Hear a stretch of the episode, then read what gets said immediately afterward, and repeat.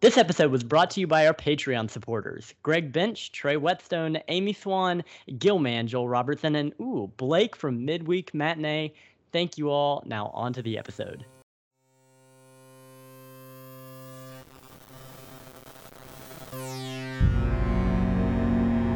Welcome to episode 56 of Father and Son Watch Horror Movies.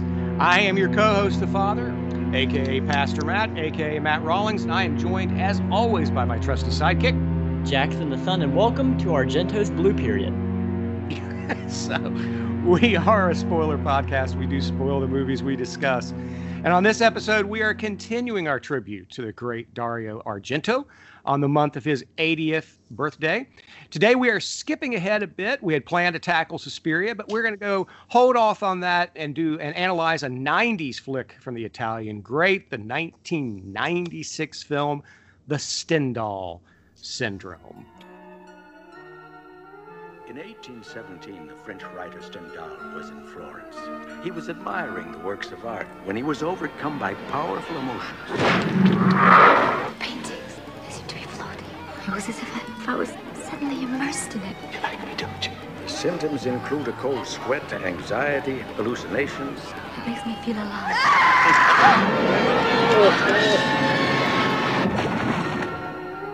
That's why what happened to you in the Uffizi is known as the Stendhal syndrome. From trauma, of course. And we're going to need help to cover this bad boy. So we made a call to the frozen tundra of our northern neighbors and asked Big Bill Van Vagel to jump in. How are you, Bill? I am doing great. I am really looking forward to this one. Uh, my background to this movie is I'd heard so much about it over the years, and it was just one of those things where I just didn't get to it, didn't get to it. So this seemed like a really good excuse to dive in, give it a look. And I've watched it twice in the past week, and so I'm curious to see what everybody has to say about it. So this was this week was the first time you've seen it. Yes, it was. Uh, my friend Jay Wall, I know, really enjoys the film, and uh, I've heard about Argento's end of his last few movies, and I thought I'd heard about this being probably the last big quality film of his. So I really wanted to kind of dive in and kind of see what he had to offer. Gotcha. And so, Jackson, what about you? When did you first see the Stendhal syndrome? Today. Today was my first viewing of this. First time ever hearing about it actually was earlier uh, on last week when you told me that, that Bill wanted to cover this. Um, you know, it seems like a lot of Argento's work after the 80s flew under my radar. Uh, I knew that he was still alive and working, but, you know, it just didn't intrigue me. And I am very glad that you recommended this to us instead of doing Sus- Suspiria because this gave me a, a, whole new perspective on Argento as a filmmaker. I got into that rhythm of like, oh, he's just this guy doing giallos. And then we get into this movie, and it is totally different. There's like supernatural stuff, uh, and it's just very depressing. And uh, yeah, I, there's a reason I called this Argento's Blue Period. This is a devastating movie, um, but that just speaks to to how impactful it is.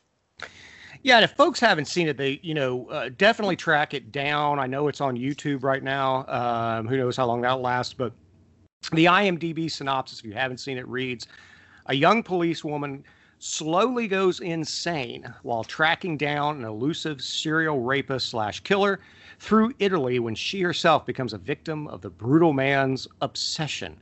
That's actually not bad for IMDb, is it, guys? No, that's that's pretty darn good as far as they went. It must have been somebody above grade seven that wrote this. So. Yeah, that's rare.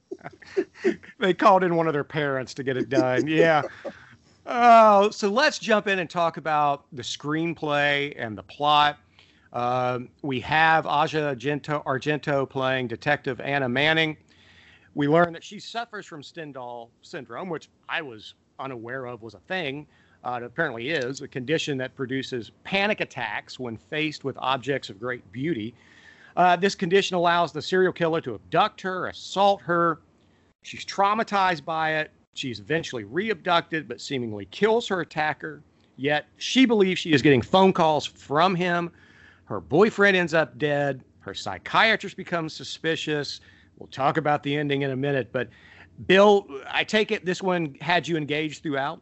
Well, this one had me engaged. Well, it's an interesting way of watching it because the first hour and 25 minutes or so is, I wouldn't say it's straightforward, but you can kind of follow the plot. And then you can almost break it out into part two after about tw- an hour 25 for the last 25 minutes, where kind of, I wouldn't say it veers left or right, but it it's almost a second part to the story. Mm-hmm. So it's not necessarily your linear X to Y story at any point, but you can almost put it into two distinct sections. Interesting. Jackson, what about you? Uh, I was very confused when this movie started. Uh, it starts out really trippy. Uh, like our protagonist Anna, right? She's she's in this museum. She hits her head and hallucinates like a giant, what is it, like a big trout that she then makes out with underwater. Yes. Uh, and you have to understand this again. We're we're recording this between our coverage of like '70s Argento. Um, and I just came off Cat o' Nine Tails and Deep Red, and now Argento is directing his daughter to make out with like a big carp underwater. Uh, and then, uh, then out of nowhere, we get a CGI insert shot of pills going down her trachea, and then we get paintings turning into like doorway portals. So you can imagine how confused I was. Uh, but once I was into it, I was very engaged. Uh, the, the mystery of this of the serial killer and rapist was like really harrowing, and I wa- I was very engaged. Um, it felt almost more like a straightforward crime. It felt a little bit like Seven to me, but it was a little bit more personal than Seven because uh, the main character was directly connected to uh, the criminal.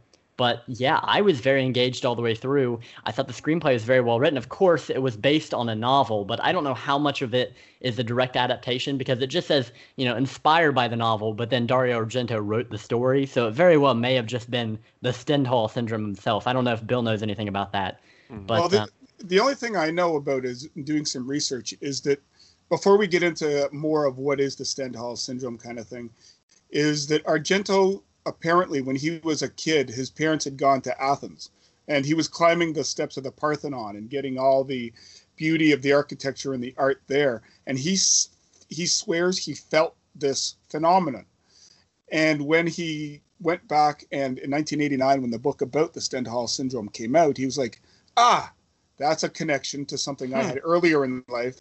Let's write a movie about that sort of phenomenon or a crime that revolves around that sort of uh, scientific and medical phenomenon. Interesting. Yeah, I had no idea that this um, condition even existed. And the first time I saw this, I think I saw this on VHS back in like maybe 97, 98 um, when I was finishing up college. And uh, I remember thinking, oh, Argento just created this. I didn't, you know, this was pre, you know, Wi Fi. Uh, and so I didn't even look it up. But this is a real thing. And Yeah. yeah, so I, that shocked me. So, but that it makes sense now that you connect those dots that, you know, him kind of having some kind of childhood trauma and and referring back to it. That makes a lot of sense. Yeah, well, I mean, this goes back to 1817. There was a there was a French author named Marie Henri Beyle, who was in the Saint uh, what is it the Basilica of Santa Croce in Florence, and she was admiring the beauty and the architecture and the surroundings, and it hit her. She got weak, shaky legs. You know, you start sweating and gasping, and she documented it.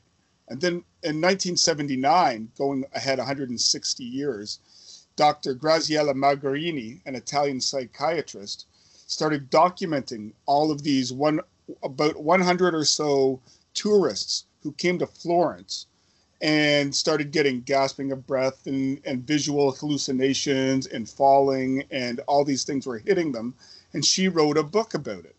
Hmm. And it, it was called, I just got it written down here uh, uh, based on a 79 investigation where she studied 100 cases of tourists feeling symptoms such as sweating, palpitations, hot flashes, terror, emotional tension, and exhaustion.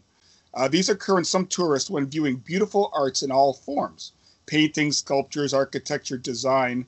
She wrote a book in 1989 basically called the Stendhal Syndrome and that's the book when the psychiatrist in the movie picks it up that's the book oh, okay. So it's it's it's Argento getting a little meta there. yeah it's it's him seeing who's of the higher crust of the viewer seeing oh i know that book Mm-hmm. Oh So- wow. Huh. Okay. Yeah, I had absolutely no idea. Um, but that's that's really cool. Now, going back to something you said, Jackson, um, it, it's a little weird to have your daughter make out with a carp. Mm-hmm. Um, I will, I will give you that. um, it, it, beats John Boorman putting his daughter in naked in Excalibur, but um, you know, it's a, it's a bit strange. I did read up that that carp that they were dragging that carp, they actually shot that in the Mediterranean Sea. it's like, wow. Practical filmmaking. But but I did also hear it was being uh, maneuvered by uh, wires. Yes, yes, they had, uh, and apparently they got it in, in one or two takes because it didn't uh, it quit working after a little while. But they did shoot it in the sea, and and uh, so I'm not so sure I'd put my daughter in the sea to shoot something like that. It sounds just a little bit dangerous, but uh, yeah, the Argentos don't exactly strike me from some of their um, some of the things I've heard about all of them. They don't strike me exactly as you know emotional health on parade. So no. um, we'll just let that go. Um, what else about the plot um, do you want to talk about here? We'll talk about the twist ending as I really want to know if you guys saw that coming, the quote unquote twist ending. But um, what about Bill? Did you find any of it suspenseful, engaging? Yeah, but were was it ever? Did you ever find yourself like, okay, this is Hitchcock level suspense, or scary, or just or just engaging? I, I found it more engaging than suspenseful. I, I will say this: I did want to know how it played out, mm-hmm. but but knowing from the first five minutes of the film, I knew it wasn't going to be uh, Hitchcockian or even a Brian De Palma. It was going to be more David Lynch. Ah, yeah. Be, because just the way it's constructed, I mean, it starts off in the first five minutes. She she's at the art gallery in Florence, and she gets hears the sounds and the visuals of all the paintings, and then she jumps into the painting. You knew that Alfred Hitchcock, even on his worst days, wasn't going to do something like that. So, but you yeah. did want to know what was going on because when you find out as we'll go along and talk about who the protagonist, the antagonist, their interactions, you mm-hmm. knew stuff was going to happen along the way. Yeah, absolutely. Jackson, what about you? Suspense or just engaged, or what did you think? I thought it was scary. I thought it was suspenseful.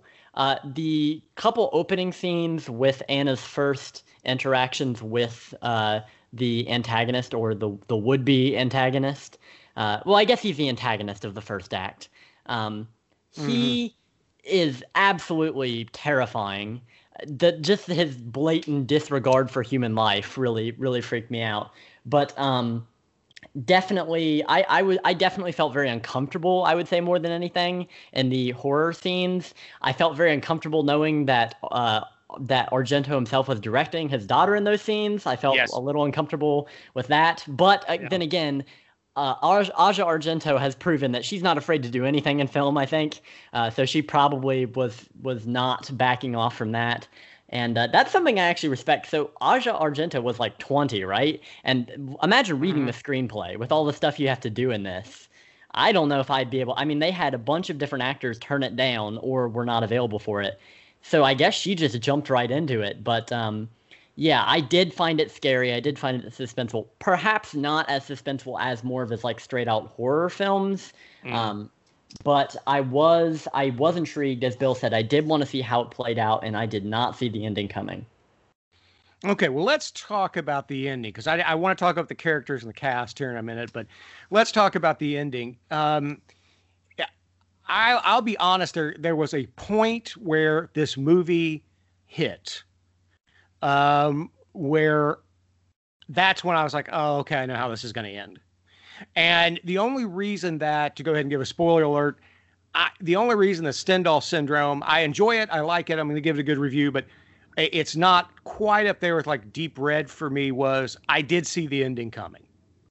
Um, it just seemed like okay, he's got this. She's going through this. She's traumatized, and then we have her confrontation with uh, Thomas Kretschmann's character, Alfredo Grossi, um, as the killer. And then after that happened, I was like, okay, I see where this is going. And that was me. But Jackson, you're saying that that was not you. No, it was totally out of left field. Now there were warning signs that you you should that yeah. probably on second viewing you would have picked up on. One of which is the fact that she dons a blonde wig.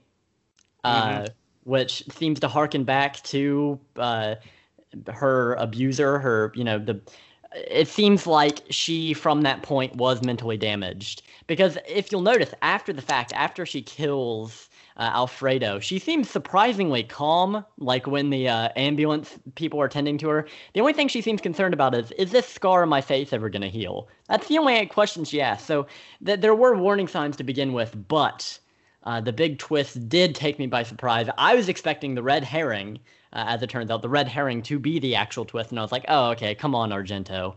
But then when the real uh, reveal was put on display, I, I was floored. But I, I was going to say, I kind of caught that right away when at the beginning she was going through her purse and she couldn't remember who she was. Mm-hmm. I kind of Mhm. thought that kind of foreshadowed where it was going to go. Do you, yeah, do you, okay. There is an early 80s slasher film that was remade. Um, and this uh, second time seeing it, I remember thinking, boy, it's, I wonder if it's vice versa. I'd have to go back and look at the original. No, I think because it's been a while. There's a little bit of a My Bloody Valentine thing going on. Yeah, yeah. The, the the other Harry Warden thing attacking, and then somebody. Spoiler alert: We've already covered My Bloody Valentine, Oh, but if you haven't seen My Bloody Valentine, you know, uh, skip ahead 30 seconds, where one of the people attacked by Harry Warden ends up becoming Harry Warden. well, the, the other film I made an immediate connection to was Jacob's Ladder. Okay. which which was Mhm. 1990 and i mean it's not the same storyline but there are some very similar elements to it and Yeah. i would say that argento i wouldn't say he was copying it anyway because argento's his own thing but i would say there isn't an influence or a slight homage to jacob's ladder in this film Yes, tonally, I felt like Jacob's Ladder very much influenced it, especially the hallucinations and how you're not really sure what's real or what's fake. Um, definitely did feel like that. Just an exploration of how trauma influences a person's life. Yeah, yeah, I can see that. I can see that. And so, and I, if memory serves, Jacob's Ladder was actually a decent hit in Europe, where it just kind of did okay here. So that that that may be. So all right, all right. So I saw it. I I you know saw it coming just because I thought as soon as that happened with her going slowly going crazy, I thought it would be it would be too neat for Argento to bring Alfredo back in. It just seemed like that was too neat. Something else had to happen. So when we get the reveal, it just it it, it didn't floor me as much as I think Argento possibly wanted it to. Um, but I was still I was still following along. I still wanted to see. But all right, anything else about the plot before we move on to the cast and the characters? uh, no i'm just saying this would be a tough one if it was for me when i was taking notes as i was watching because it was all over the place Yes. So it's it's it's as I said, it's not a linear film. It's not one that you might necessarily show. Uh, this is for Jackson. They won't show this your first two weeks of film school. I guarantee you that. you know. Oh yeah, yeah, It- I'm it- sure. It's one of those. But once you kind of get into it, I really dug into it after about the first five minutes. Yeah, and the the comparison that you brought up, Bill, I think is apt. Looking back on it, it, it is very Lynchian. It's very kind of uh, Blue Velvet esque in that you know, okay, at the heart of like Lynch's Blue Velvet is a pretty straight forward kind of crime film. Uh, but then, of course, you've got all this crazy crap going on around it. You know, whether it's the shots of the ants, you know, right below the lawn and all that other kind of stuff. So, and there's definitely, I think, an influence there. Um, the cast, Jackson, you brought it up. Um, Mr. Argento's daughter was not his first pick, Mhm. not his second pick. Nope. um, he wanted Bridget Fonda, couldn't get her. Um, wanted Jennifer Jason Lee, couldn't get her. I'm not so sure I'd be real happy about being Daddy's third choice. I think I'd be a little Uh, upset about that. But go ahead, Bill. I was going to say I also heard uh, Daryl Hannah may have had been asked or was mentioned as possibly playing this role as well. Yeah, That would have been interesting. yeah, I can. Well, I can see Bridget Fonda or Jennifer Jason Lee in this role. I mean, just Mhm. based upon some of the other stuff they've done, whether it's Bridget Fonda in Point of No Return, or you know, Single White Female, or Jennifer Jason Lee in Single White Female, or Eyes of a Stranger, or whatever. They've been in some pretty brutal film. So, and I can see them playing this character, but I'm not so sure as them as Bridget Fonda or Jennifer Jason Lee being Italian. Um, but you know, whatever. What did you guys think of her performance as a detective, Bill? Uh, I thought it was credible. Um, she she did seem a tad on the young side for this role. Mm-hmm. Like like she didn't seem like that hardened police officer that you know has the years of experience. But on the other hand, if she was too far old, I don't think it would have played into the rape revenge style uh, storyline. So. You know, honestly, I think if somebody was maybe three to four years older, it would have given it a little bit more credence. But yeah. I honestly, I honestly think she probably gave as much as she could. Yeah, Jackson, what about you? Uh, listen, okay. Uh, I thought she was pretty good. She was she was she was above average. Uh, I I again, yeah, I I agree that she was a little young. I was very surprised that she was a police officer. That that kind of took me by surprise when that that came into play. I was like, really? All these people are like 30 years older than her. But um, yeah, I, I, think her performance was all right. Now, the strength in her performance for me comes from her facial acting because she's got these very like easy to read uh, expressions where you can kind of sympathize with her, and you've got like an anchor in every scene she's in. Uh, but yeah, the main reason I commend her performance is because the stuff she had to go through in this movie, it's just so extreme. I didn't enjoy watching it, and I'm sure it wasn't fun being on that set. Uh, but it's all in the pursuit of art, I guess. Know, I'm sure she didn't have a good time kissing the carp in the Mediterranean Sea. No, uh, you know that that that had to be rough. But I, yeah, Jackson, you picked up on something. The reason I don't mind her in this role, I, I was I was willing to go along with it. I thought the same thing Bill did. I was like, you know, she looks in her early 20s, and, and how many people in their early 20s are detectives? I mean, usually you're talking at least 30. And so uh, that bothered me a little bit, but what I like in her performance is, as you brought up, Jackson, her facial expressions. I I sympathize with her when I was supposed to sympathize with her.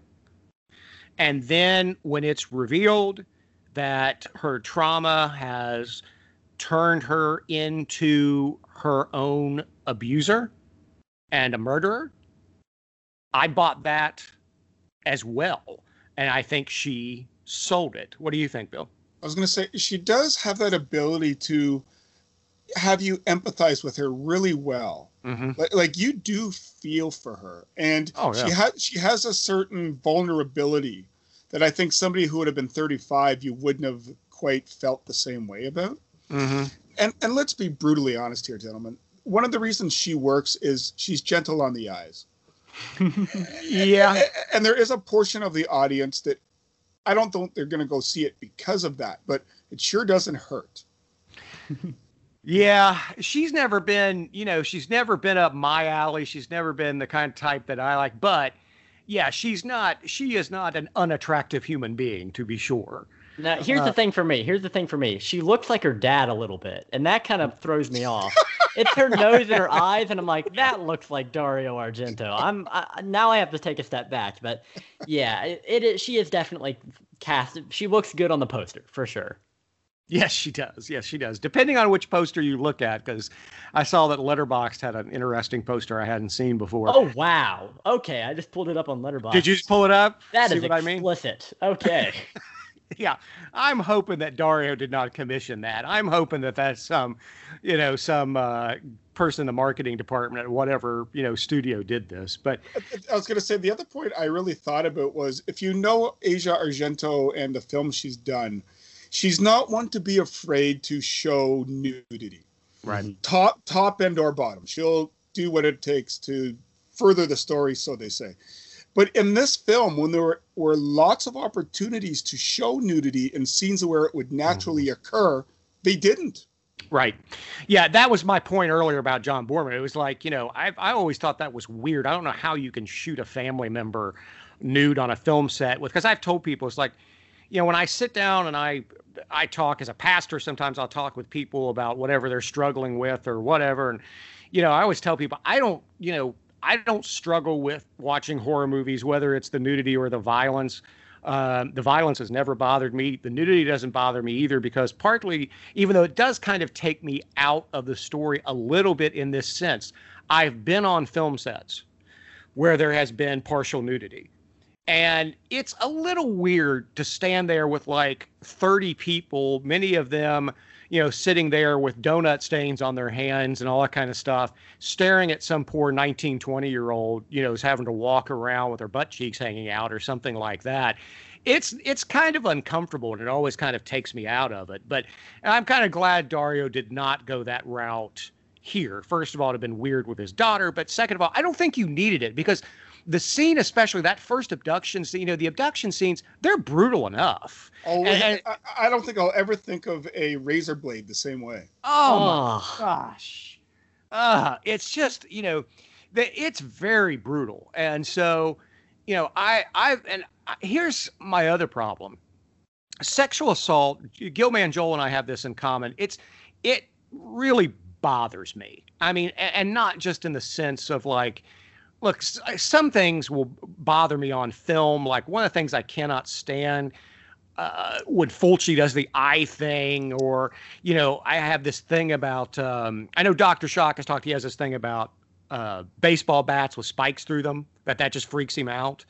You know, i i for me, razor blades freak me out. You know, the only part of Texas Chainsaw Massacre Part Two that freaks me out is when Bill Moseley is chasing Stretch with the razor blade and just slicing at her thighs. That just that, that I can't stand that. But but sexual assault it just really churns my stomach. And too often you get something like I spit upon your grave, or I can't even remember the Monica Bellucci the the, the film that she did. uh, I was going to say the house at the end of the park. At the yeah, edge of the park. Yes, those those films at times I think they they border they go from being brutal and making their point to exploitative. hmm Yeah, yeah, that that's something for as as depressing and disturbing as this movie is. I don't think it ever crosses into ex, like exploitation. Everything is shown for a reason to like further the insanity of this movie. It's never just to be like, look at this, isn't this weird? Yeah, yeah, because like I cannot rewatch the original. I spit upon your grave. I just you Yeah, know me it, neither. It, it goes on for like twenty minutes. I mean, it's Mhm. ridiculous. And so, you know, this I did not think handled that well. I thought it was it was brutal. It was traumatic. It made me flinch, but it didn't make me feel like okay, now I need a shower just from watching it. No, it, it was gritty. It was tough, but it wasn't over the top. Exactly. Exactly. And so, and this goes back to, like I said, to her care. I thought she did just a, a great job. But the other person we need to talk about, Thomas Kretschmann as Alfredo Grossi. Um, man, oh man, oh man, is this guy a scumbag? He's a scumbag, but he played it so so well. Oh yeah, I, he got rave reviews, you know, for his performance. Um, it doesn't surprise me though that he often got typecast for the next ten years playing Nazis. Um, You know, because he's you can see it. Uh, even though if you want to see him play a little softer or whatever, go watch Peter Jackson's King Kong, which he's in. He's in Blade Two. Um, but yeah, he he got a lot of critical acclaim for his portrayal, and I think it was well deserved because it's not easy roles to to to pull off. What do you think, Jackson?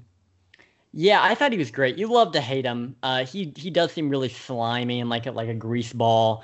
Um, and I was glad to see him get his comeuppance. Now I do have to ask: Do you think he got his comeuppance, or or do you think part of that was imagined by Anna? I've heard a lot of people say that they think this is all allegorical, but I'm not so sure about that. No, I think I think they made it pretty clear that they found his body. Right. Sure, I, yeah. I think that's the whole reason that, if I remember correctly, the psychiatrist goes over and Right, you right. know- The red herring. Yeah, probably should not have, but um, no, but I, you know, I bought it. No, I, I, I think he was definitely dead, and that she just flipped the switch and and and became the killer. That's that's how I read it, didn't you, Bill? Well, uh, yeah, I thought I I took it. This part of it I took literally. Mm-hmm. Um, I thought that everything happened. I I mean, it, it did have a little bit of that rape revenge feel at the end when she's kicking him and he's over the waterfall and stuff like it. Mm-hmm. You almost you almost got that spit on your grave kind of feel to it. But Right. I I had actually about an hour ago I went over Kretschmann's IMDb page and you're right. He went from everything from it, it seems he must have done 15 period pieces and 10 of them were Yes. World War II as Germans. But, yeah, but he I, plays plays a Nazi over and over again. I remember him in Valkyrie. I mean, yeah, he has a lot of them. Yeah. Yeah, he did one uh, uh, I, I actually found on YouTube called Stalingrad, the Battle Hmm. of Stalingrad, and it's like a two and a half hour epic. I think it's in French. But uh, another reason he gets a lot of work is I think he speaks German, French, Italian, English. Like he's he's Wow. done a lot of TV work, and then he does a voice in Cars 2. Yeah, I So saw that. I saw that. to go from working as a Nazi to yeah to Cars 2 to working for Pixar. Yeah. yeah, it, it- to go from being a, a, a- a hired killer to being in the pianist. Yeah. Like he obviously has a bit of range, eh? Yeah, absolutely. And it's good on him for not following that Dolph Lundgren valley he could have traveled. Right, right, right, right. He, he kind of went all over. So I think this guy, I mean, when you first look at him, you're like, I don't know that name. But when you delve into him, he's been in a lot of good quality entertainment. Yeah, I, I it took me a second. I was like, I know the face. I did the same thing. I went to IMDb and went, oh yeah, he was in Blade 2. Oh yeah, he was in Resident Evil. Oh yeah, he was in Valkyrie. And then it all kind of fell together. But yeah, those you know, I have great respect for character actors like that who can just pull off that wide range of roles over that many years. I have a lot of respect for them. So I was gonna say that's why I always like actors like Brian Dennehy and Ned Yes. Beatty, like those kind of guys that could just jump in, do their role, you believe them, and then on to the next. On the next, yeah, absolutely. No, I, I, yeah, I agree, absolutely agree. So, all right, what about Marco Leonardi as? And again, Jackson and I have had this discussion in the last couple podcasts, Bill, about Argento's not much for being real creative with character names. So Marco Leonardi plays Marco. and, wow. And that's not the first time Jackson and I have noticed this in an Argento film, is it, buddy? No, uh, the past two films, at least one of the characters, or he's reused characters. I remember we talked about Yes. the fact that in Cat and Nine Tails, there's a character named like Carlo Longevi, and then in the next movie, there's two different characters named Carlo and Longevi. So it's like he just reused the name. Yeah, he's he's not one for being like, I really gonna make this believable. He- They're he's- characters. They're they're distant cousins, all in the same. yeah. That's what it it's- It's the the Argento cinematic universe. Yes. But it's so- but it's funny with with Marco. I, again, I went over his IMDb. I went through all these in the last hour or so, and he's been in Cinema Paradiso. Yep. Uh, like Water for Chocolate, Once Upon a Time in Mexico. But the one I was most curious about is he played Maradona in Maradona: The Hand of God. Hmm. And if anybody remembers the 1986 World Cup, I remember it very well. And Maradona scores a goal where he goes to head the ball, but his hand is above his head, and it goes off the hand, goes in. It's the game-winning goal, and they can't disallow it because there's no replay back in '86, right? Oh, And so they go. I think they go on to the semifinals of the World Cup on that goal. And so it's a very infamous goal. And when you look at him, you know he's situated the same way. He's slightly chubby. He's about the same size. He would have been perfect. He probably had to put on a few pounds, but he would have been brilliant. But I thought he did a decent role, and it has one of the weirdest sex pseudo sex scenes Yeah. in a movie Oh. I've ever seen involving him. yeah, it's it's odd. Yeah, I liked him. I thought he was. I thought he did a fine job. Jackson, what what do you think of Marco as Marco? Yeah, he was good. He didn't stand out to me. Um, I do think he had more to do in the beginning when he was more closely tied with Anna, but by the end, he's just kind of her like guardian angel. Uh, just kind of partially there, partially not. He, he kind of fades in and out of the story. Um, I really think that they did him dirty at the end. Uh, they really just disposed of his character really quick. But um, you know, whatever shock value. The one that really struck me, and I don't know if you, if you want to talk about this this guy, Go for it. Luigi Diberti, uh, Yeah. also in The Psychic, a Fulci movie, Yep. um, which was an interesting tie. I mean, we did those those Fulci, we didn't cover The Psychic, but um, yeah. So he's worked in in Italian horror cinema before, but that was a while before this. Uh, That's a, but that's a weird film.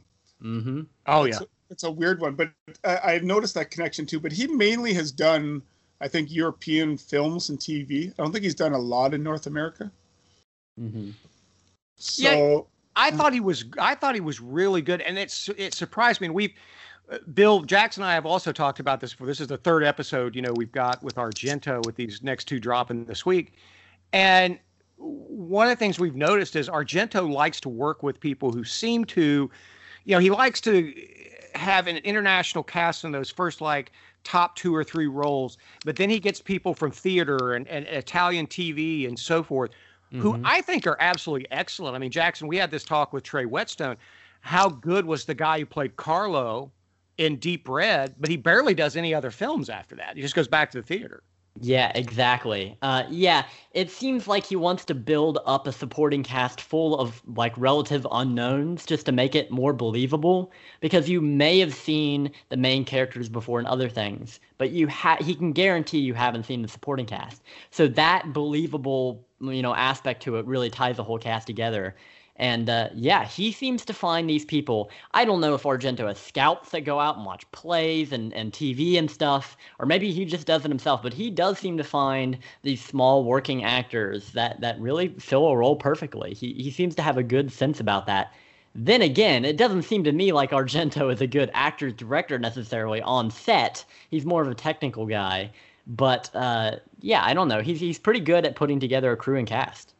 Well, and maybe that's why, you know, maybe he's got a casting director that that's exactly what they're thinking. We better find really solid character actors to fill in, you know, the rest of the uh, of the roles because Argento hasn't been known as a great actors director. Mhm. He doesn't communicate a lot about your motivation and your backstory and, and so forth. He's more about the shot. Sort of like And- Hitchcock in that way, where the Oh, yeah. actors read what's on the script. You know, it's not really about that. It's about the cool stuff that's happening on screen. Yeah, yeah, but the, even though Hitchcock did have those couple moments where he regretted not paying a little more attention to the actors, John Gavin and Psycho being one of them. But jump on in here, Bill. I was just going to say the other part of it that I think we're dancing around is from a budgetary standpoint, it makes sense. Get Oh, these sure. guys you never heard of, right? So they'll mm-hmm. wor- they'll work for scale or just above scale, knowing being in an Argento film will get your name all over. Yeah, but it's not. eh, But you know, one of my points is it's not like you're. I think you're exactly right. But I think the casting director watching, you know, as we have Jackson and I had watched all these Argento movies, and it's not uncommon for the supporting cast to outshine the lead cast. And so whoever he's got doing this, whether it's Jackson, like you said, maybe it's himself, or maybe he's just got a great casting director who who fills it out. I, just always think I, I can't remember an Argento movie where I didn't think the supporting cast was solid. There have been films where the lead cast in some of his later films have not been, but the supporting cast is always solid. I was going to say I could easily see Manetti being on Law and Order. Yeah, no, absolutely. You know, like he just fits that role. He knows what his parameters are, and he just plays it to the best that he can. Yeah, yeah, he sells that role. There's absolutely no doubt. So, yeah, I hmm. agree. So, anyone else on the cast we want to talk about before we get to I what I know is usually Jackson's two favorite things, which are the cinematography and the score. So, The, I was going to say the other actor I wanted to bring up was the Dr. Kavanaugh, Paolo Bonacelli. uh, And when I looked at him, I was like, he's pretty good. He's a little bit more uh, sedate. He's a little bit more staid. But when I looked at his filmography, I'm like, I know that guy. I know that guy. There's where I know him from, and that's from Salò. Oh, ah, 120 Days of Sodom. He plays the Duke. really? He plays the Duke in uh, in Salò. So he's the guy that wow. all these depravity and the sexual things are happening for him. He's the guy sitting in the chair being fed Hmm. the grapes as this is happening. But he was also in Caligula, which makes Oh sense. gosh, yes. But to take it 25 years later, he was in Mission Impossible 3. Really? Yeah, he, he his his complete uh, filmography is maybe 15 films, but the ones he's in, you'll probably be able to pick out. I haven't seen Mission Impossible 3 in probably 15 years, so I'd have to go back and look at No, it. oh, I think he's probably Man on Bridge or something, something like that. I always found it funny you brought up Caligula. It was always fun. It was either I can't remember if it was Helen Mirren or whether it was Malcolm McDowell. One, I can't, or maybe it was even John Gielgud. One member of the cast always claimed they had no idea that, was a that was a um, smut film. That was a Bob Guccione like penthouse thing. They said they thought it was just a straight up film. They had no idea. No, well, I, I think uh, Guccione was pretty good with it. All the uh, orgy scenes and all that sort of stuff, he kind of shot when the main actors were gone. Uh, so maybe they're telling the truth. I always thought they Could were have. lying, but they're Oh, just trying or- to justify it. I was going to say, or they were interested spectators. or they could have been. Oh. Who knows? Oh man. Yeah. No, let's Uh, get so- let's get our mind out of the gutter. Let's get our minds out of the gutter. Yeah, cinematography and editing. Jackson, you go with this. As I know how much you love talking about cinematography. Um, don't don't now don't run off and become another Argento where it's all about cinematography and you ignore the actors. But that that can be dangerous. But anyway, what did you think of the cinematography here, Jackson? I thought it was really cool. He does some really interesting things, not only cinematography, and there are some really cool moving camera moments, but I think the editing is what was really interesting to me because it feels like it's edited out of time at some point, sort of like he's rearranging stuff, like, uh, I don't know, memento style. Um, and that was really interesting to me. He also seems to use a lot more like quick insert shots to really like up the tension. Uh, I noticed that in the horror scenes, he seems to to throw those in. Um, interesting use of CGI. Uh, not bad for 1996, but certainly interesting uh, in the way it mixes with the the crisp cinematography, that kind of like weird, lumpy, textureless CGI. But um, yeah, I don't know. I thought overall this isn't his most visually striking work, but it's Argento. It's never going to look bad. Yeah, Bill. What about you?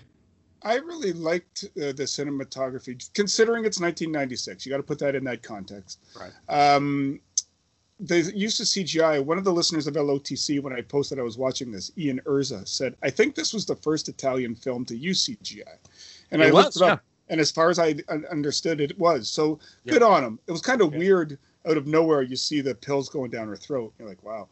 But Yeah. the, there's the one scene where one of the women are being sexually raped, and uh, a bullet goes through the uh, mouth, through the, and you're like, that is pretty cool. Yeah.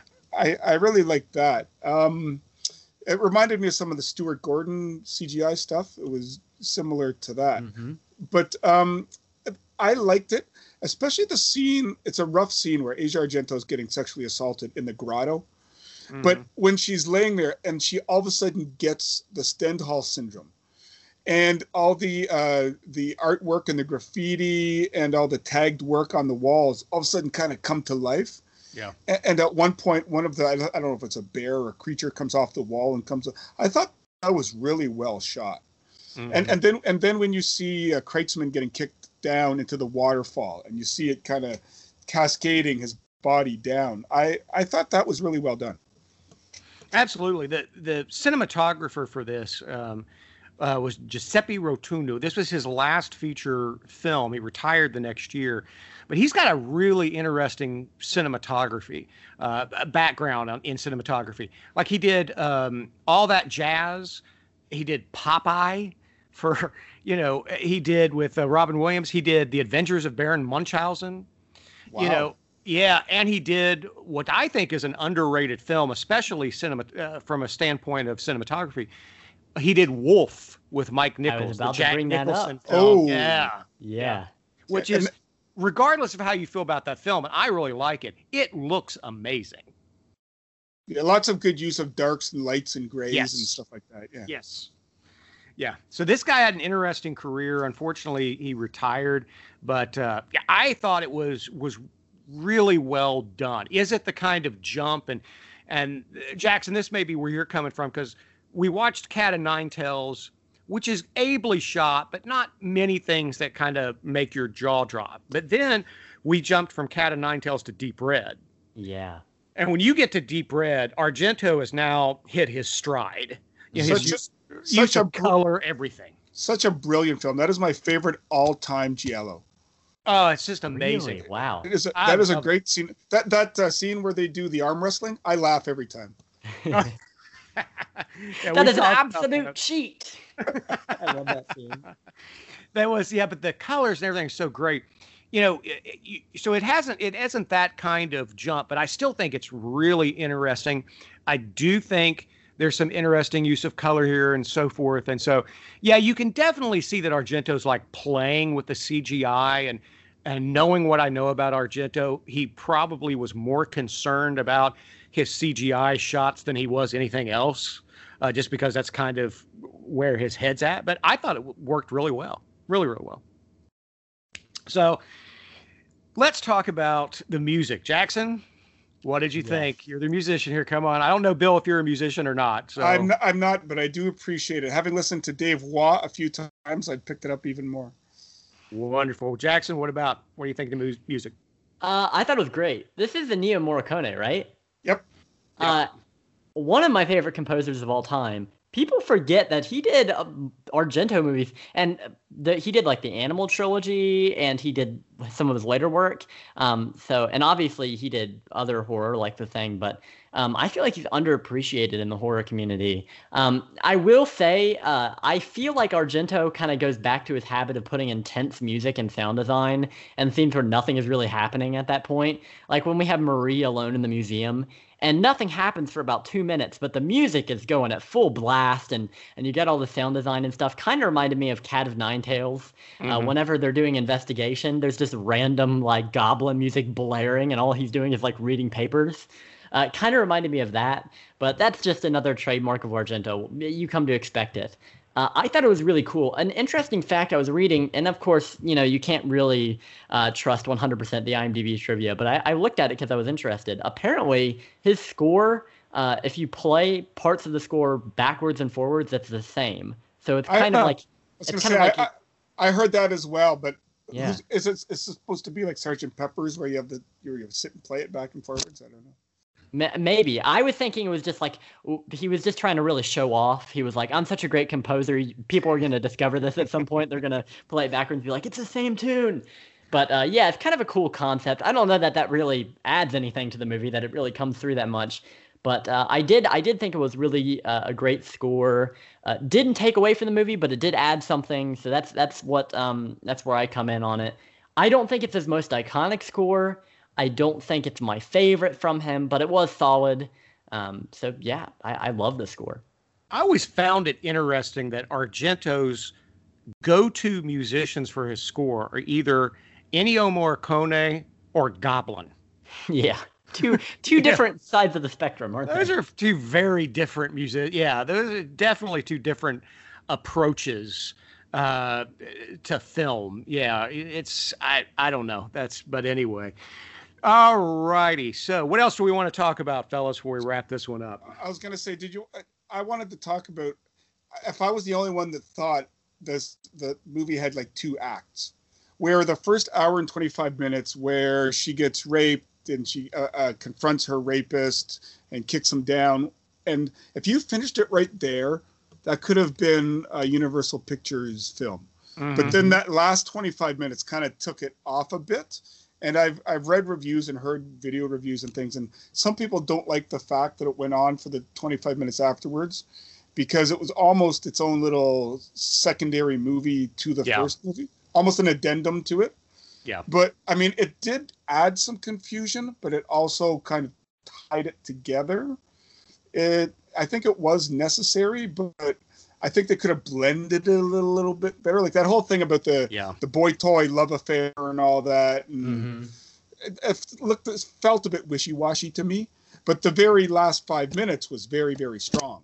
So Yeah, no, I'm right there with you. That's one of the reasons I thought I thought that, you know, after you know she kills uh, Alfredo, then I, I do think it kind of meanders a bit. I, it didn't.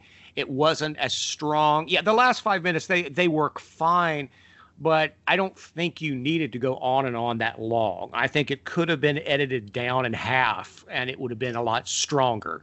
I don't know, Jackson. What do you think? Uh, yeah, I did get bored in some of the scenes with Marie, her her French like new boyfriend.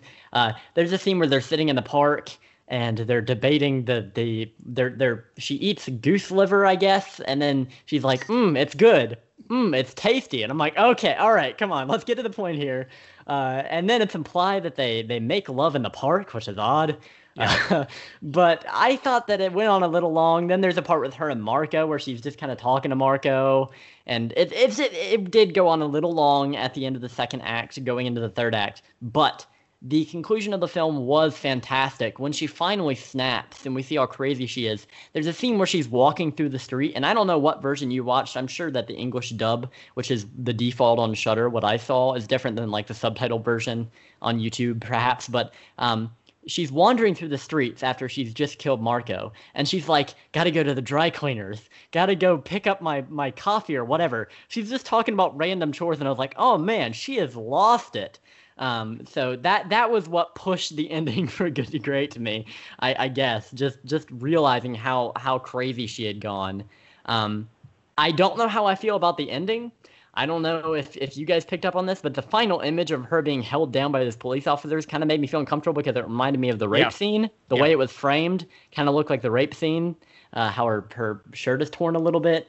But, um, you know, whatever. That that may have just been Argento trying to draw some parallels. I I thought it was Argento trying to say that you know she was going. Her trauma had led to her being um, traumatized yet again.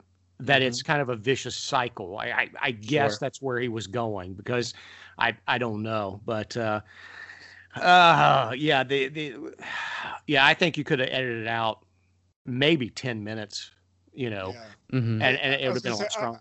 I found that scene where they were uh, getting it on in the park actually quite amusing because at one point he's starting to caress her shoulder and take her shirt off or whatever. And she's like, "Oh no, stop! Let me do it." Yeah. And you, I was like, "Oh my god, really? Are we going?" Yeah, yeah, But- yeah. That was a little strange. I, I, I just thought, okay, that's her dominance kicking in there. Maybe that kind of is behind the motivation of the character. I don't know. Yeah. All righty. Well, are we ready to rate and give our recommendations on this one, gentlemen? Yeah, I, I- I was just going to say, uh, I did read that Argento did a film in 2004 called The Card Player, Yes. which which is apparently a sequel or a sequel in spirit to this Yes. film. Yeah, well, I thought it was funny because I read that, uh, yeah, that he wanted his daughter back to star in the sequel, and she was quote unquote unavailable. hmm. I thought that's interesting. Uh, Yeah, maybe she watched the movie and didn't like it. I don't know. maybe I don't know. You never know what's going on. He, he couldn't twist his daughter's arm a little bit to get into the film. Yeah, she tur- she apparently turned it down. She said she wanted to do something else. She was unavailable. So And I don't know, you know. The person playing her character, Stefania Rocca, uh, never never heard of. Oh, she's on. She's done a lot of TV, but yeah, it's it's literally a, a sequel. That's interesting. I don't know where they were go- they would go with this. I didn't even know that uh, the story could could go anywhere from there. I haven't heard great things about it. I haven't seen it, but I have not heard. Oh yeah, it's Great got a two point four on Letterboxd. Wow, yeah, I've heard I've heard uh, Ryan Turek and others kind of say that they thought it was boring, but anyway, Who knows? yeah, who knows? All right, so Bill, what would you rate this on a scale one to ten? On a scale of one to ten, I would give this probably about a seven. Okay. Uh, I think it's infinitely watchable, and there are interesting point of views. My own personal connection to the film is is I suffer from vertigo, so I can somehow relate to that feeling of not knowing why, but all of a sudden you feel the dizziness and the falling. So at, at that point, I was like, okay, but I've never had that walking through the Royal Ontario Museum of Art or anything. You know, like I've never had that happen. So um, I would say it's worth a watch. And for those people that are really into the giallo genre or into Argento or into like the crime serial, or if you're flat out just a completist, it it's worth it. And you could do a lot worse with your hour and a half. Twenty minutes you could probably shut off, but Yeah. that's an that's an editing issue. But I'd give it a seven out of ten. Jackson, what about you, buddy? Yeah, I'm I'm coming in right right around there. I'm gonna add a seven out of ten, and the reason it's not uh, higher for me is just because I don't feel like I'll be rewatching this anytime soon. Uh, this is not one that you're just gonna want to pop on for some easy watching.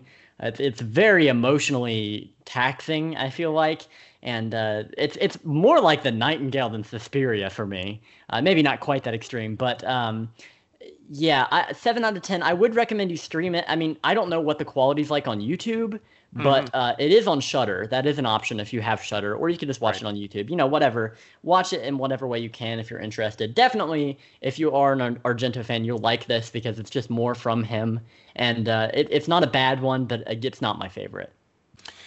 Yeah, I'm I'm not too far behind you, gentlemen. I, I think I'm about like a 6.5 around there. This did make my top 10 list of 1996 when I worked through the horror films of 1996. It was at a 10 out of 10 um, on my list. Um, now that being said, you know the 90s I mean, there's a possibility the dentist could make a top 10 list in the 90s. So yeah. In fact, it did make a top 10 list for one of I, I am sure it did. It's just, you know, it's the 90s were kind of hit or I was miss. going to but- say, are we are we bringing up Corbin Bernsen again? I know he's a nice guy, but I'm not saying he's done the best work. You know, um, I did like him. I did like him in Psych as the dad. Other than that, I'm not so sure. Um, but it's yeah, it's on Shudder. It's on YouTube. Um, I think you can rent it for like two ninety nine or three ninety nine on Amazon. I do think that's worth it, especially if you're an Argento fan. So, I think we're all recommending it. Um, we want to thank Bill uh, for being on. We also want to thank our Patreons, and uh, you can become a Patreon too for only two dollars and fifty cents a month if you go there to support us, and more uh, specifically to support a uh, young filmmaker who wants to make horror movies one day. And so, Bill, where can they find you online, buddy? They can find me online every other week on Land of the Creeps with the amazing Greg Amortis, Greg Morgan, and Dr. Shock Dave Becker. Uh, I was recently on an episode of Real Talk with Wes, Tommy, and Gabe, where we Yeah. talked about cult films, which I had a lot of fun with that. And I was just recently on an episode of Top 10 with Kyle and Mike, two young podcasters, where I talked about my 10 favorite sports films. So Awesome. uh, find me here, there, and I'm on with our good friend Nathan Bartlebaugh on Phantom Galaxy. Check him out. If you like Morricone, he did an episode with Dave Dave Watt, Dave Roy on that. So check me out. I'm here, there, and everywhere. Give me a shout. I'm not gonna bite your hand, so give me a shout. there you go. And uh, folks, uh, of course, all of you listening, um, be sure to go on Twitter or on Facebook. Go to Joe Bob's uh, Facebook account or go to Darcy's Twitter account, and be sure to lobby them that uh, for the next Silver Bolo Award to go toward LOTC. They deserve it. Yes. Greg Amortis deserves the Silver Bolo Award, so let's get that for him. And let's let's make Dave Becker the first two-time Silver Bolo winner. That's right. He'd be the first two-time Silver Bolo Award winner. So, yeah, and poor. I mean, they don't even mention Joel's name when they give it to him, but somehow Joel has the Silver Bolo Award. I don't know if that was his consolation. It's only fair. It's only or- fair. Yeah. Okay. okay. Oh, Jackson, where can they find you online, buddy? On Twitter, I'm at Kaine underscore hero 12. That's K A I N E underscore hero 12. Uh, on Letterboxd, I'm at Kaine hero. That's one word. I have been watching Mario Bava films uh, for the past week. I am five movies in to my 12 movie marathon. So if you want to check out those reviews, you can you can check those out on Letterboxd. Um, I've got a YouTube channel as well, which is also called Kaine Hero. You can find it linked in, in all my bios. And we have our website, fatherandsonwatchhorror.com, and we are on Twitter at uh, Father Son Horror as well as Instagram. And we have a closed Facebook page, and you can find me, Pastor Matt R, on Twitter and also on Instagram and, and Letterboxd. So next time, uh, we may have one more Argento episode left in us. We'll see. Um, because come October, which we've already, this is our third episode we have in the can. We've got two dropping this week, and this will drop in a, a week after that. So, but we're getting close to October, Jackson.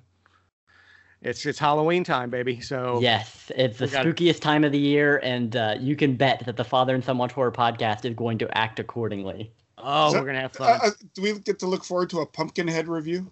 Oh, maybe Ooh, We'll that could be fun. We shall see. We shall see. I, I'm just looking forward. I know that uh, we've already covered the Friday 13th series, but I did order the Friday 13th box set uh, from Scream Factory. And this week it was released that they have found and restored, not at 4K, unfortunately, they found and restored the edited scenes from Friday 13th Part 2, all the gore cuts. Are back. They're all That's- back in the movie. That's all the great work by Justin Beahm. He did a Absolutely. job. They they found out that the special effects uh, supervisor, the guy who took Savini's place for part two, he still had all the scenes on VHS. Oh wow. Paramount- Imagine those just sitting around in your house, and you're like, "Well, these are my old home movies." He had one VHS tape, and it was because he showed it to Greg Nicotero that they found out about it. Greg Nicotero ratted him out and said, "Oh, he's got the stuff because Paramount doesn't have it. This guy had it." So they were they're getting all that footage back in there. I cannot wait to see that. We may have to revisit Friday 13 Part 2, Jackson. It is my favorite. So all right, that being said, anything else for the good of the order? If not, Jackson, say goodbye to the good people. Goodbye, and remember, carps don't wear masks, so don't go kissing any. All right, folks. Thanks for listening. Until next time, remember the family that watches horror together slays together. See ya.